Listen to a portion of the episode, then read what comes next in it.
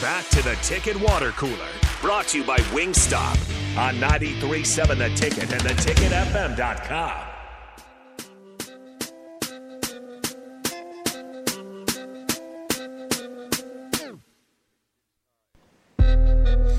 We are back here on the Ticket Water Cooler. We're live from Wingstop at 29th and Pine Lake.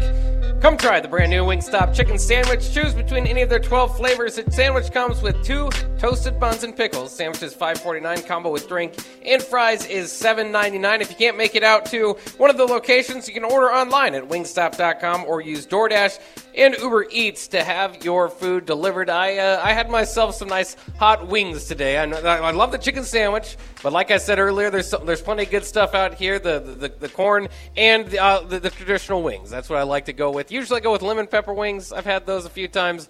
Uh, today I went with the original hot, and uh, it was a little bit hot for me. I'll say that. so I got myself a drink, but I did love it. Uh, it's delicious stuff out here. So come out to Wingstop, grab yourselves from lunch. Of course, this is the Ticket Water Cooler. We're here on your lunch hour every day, uh, Monday through Friday, 12 to 1, uh, and on Wednesdays at Wingstop. So we love to do this thing. I'm going to jump into some of the alumni of Oklahoma, but first let's uh, wrap up this discussion because you guys were talking too. We always like to get to the text line uh, 402 464 5685 and uh, and respond to what you guys have to say. Ted says, honest question, do you really believe this decision on whether or not we hire a new coach or not hasn't already been decided? Um, I don't think so. I mean, unless Trev has a guy in pocket and you know wanted to make the move then uh, and is just leading us all astray. Um, that would be kind of weird though because they are going to hire a, lo- a, a, firm to help them. That's going to go on the books of the athletic department. so I honestly I don't, I don't think so. I think that this is a, truly a coaching search, and also it would be kind of it would be kind of uh, difficult to do that because you might put yourself uh, in kind of a hard place if Mickey Joseph goes out there and, you know, maybe I'm living in la la world, but it's college football. Things can happen. If he goes out there and wins seven or eight games, then what are you going to do? You can't just, uh, you know, just take it back. So I think that they, they truly are going to go make a search. I think that was part of firing Scott Frost early. Um, that's kind of college football as it is these days. Is if you can get to the coaching carousel a little bit earlier, uh, it's going to help you out. So um, yeah, I don't I don't think they've got the guy. I, I think that, that, it's still out there, and we'll kind of see uh, where where we go from here. It might be a, a, guy that's currently coaching, might not even be on anybody's radar right now. Uh, maybe it's the next up and comer th- this year. You know, who really knows what's going to happen ultimately. I just think there's a lot of names out there, uh, and there's a lot of people that would be interested to coming to Nebraska, a Big Ten school. The, all the money that that implies, the facilities are going to be great, um, and I think it's uh, uh, you know when you talk about the desirability of the job, in a way, I don't think that the the red Big Red Inn quite flashes as much as it used to. That's not to diminish what Nebraska is, it's to prop up what Nebraska was. Of course, it's not the same when you're not winning three out of four national titles. It, you know, it just can't be. Or when you're winning nine straight games for 35 straight years or whatever it was. it's not, you know, it's not going to be quite that, quite the same. But I will say this I think it might be a little bit more stomachable for somebody to walk in here um, and be the one that gets it back on track rather than, you know, we, we've talked about it in the past. I, I, I feel like this fan base at times felt like nine wins was a birthright. If you're a Nebraska fan, you deserve to have a winning team and, and deserve to complain about your two or three losses. What was the? Uh, That's out of the way now. You should be able to roll out of bed and win nine games in Nebraska. Wasn't that the yeah. longest for the longest time? Yeah, and it was. That's what happened. Uh, so I, I understand. Turns out it's a little more way. difficult. It is. Every program can can hit a rut. Nebraska's been in a rut um, for quite some time, and of course, it, it's it's been digging itself a little bit deeper. But that's why this hire feels. Um, so crucial. Of course, at any point when you're making a new hire, it, it does feel like that's that's the time that things could shift. But um, it feels like Nebraska's uh, feel. I mean, we we've legitimately got people walking around thinking that there's a curse on Nebraska football and that you need to do something to to get that out of the way. And you I don't know how many sacrifice Little Red. Right, right. Which uh, maybe we can I do stand that, by that. I don't care how many people love Little Red and he can bounce on his head, as Nick says, and no other man. No, it's necessary.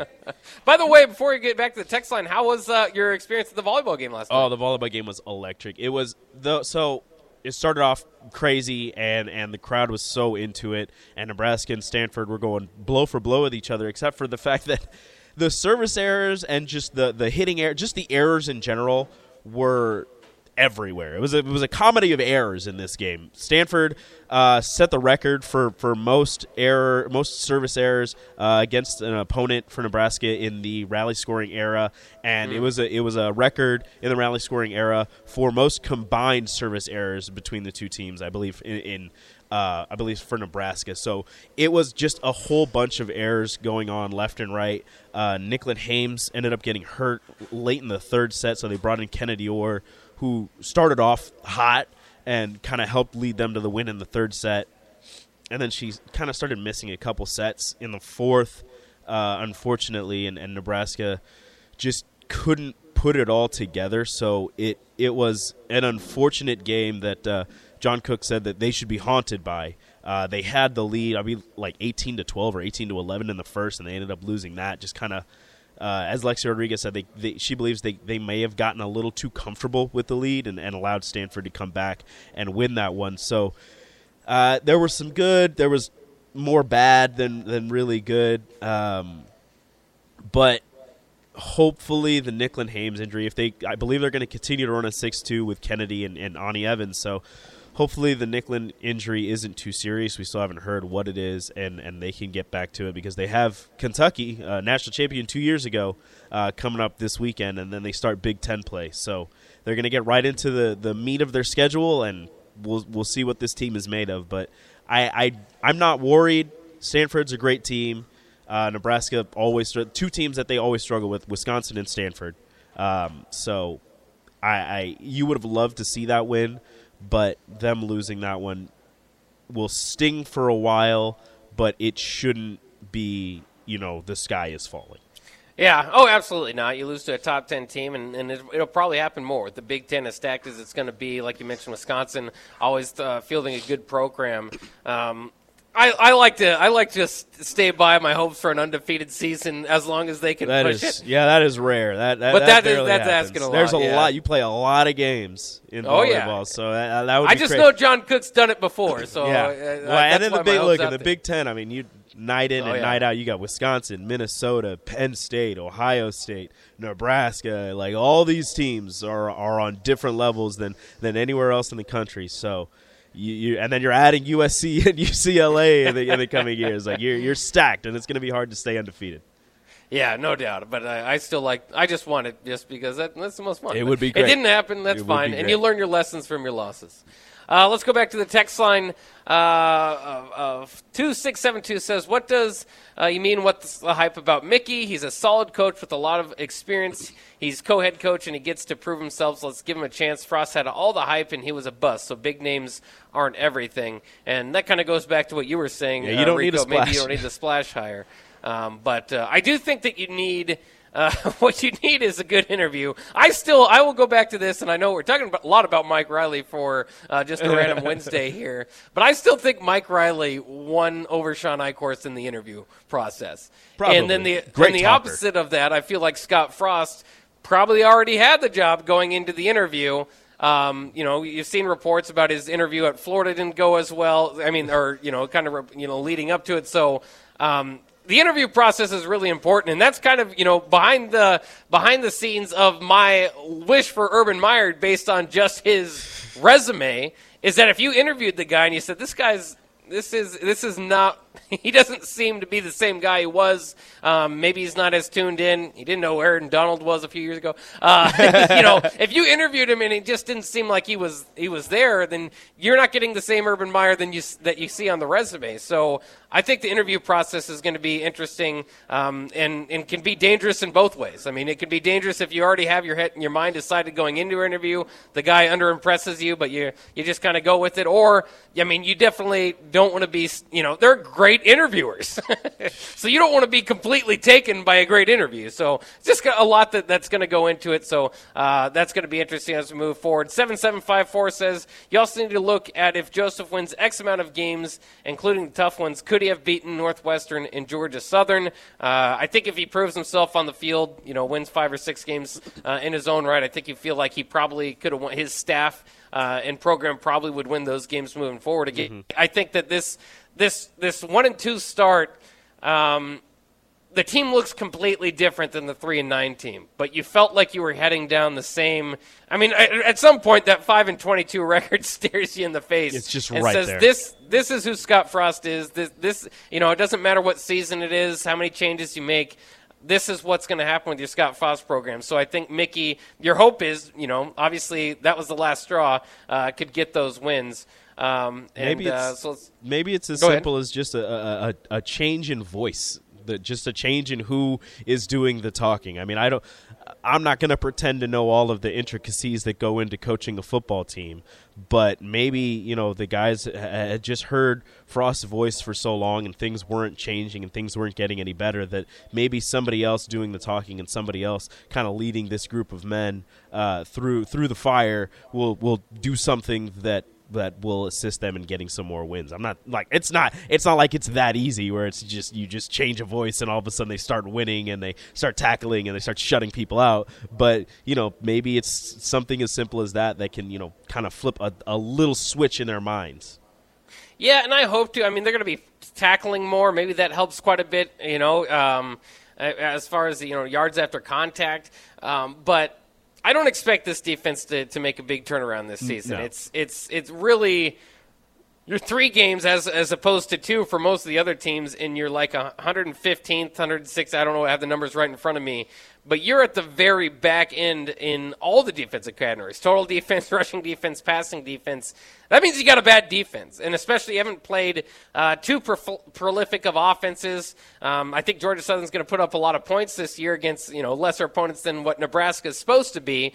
Um, but that that team is two games removed from a triple option attack for 20 years. Yep. Uh, I mean, so that, that part of that context just plays into it. I I don't know, and especially with Mickey Joseph, I mean, I don't I, I don't think I, I think he was the guy to promote.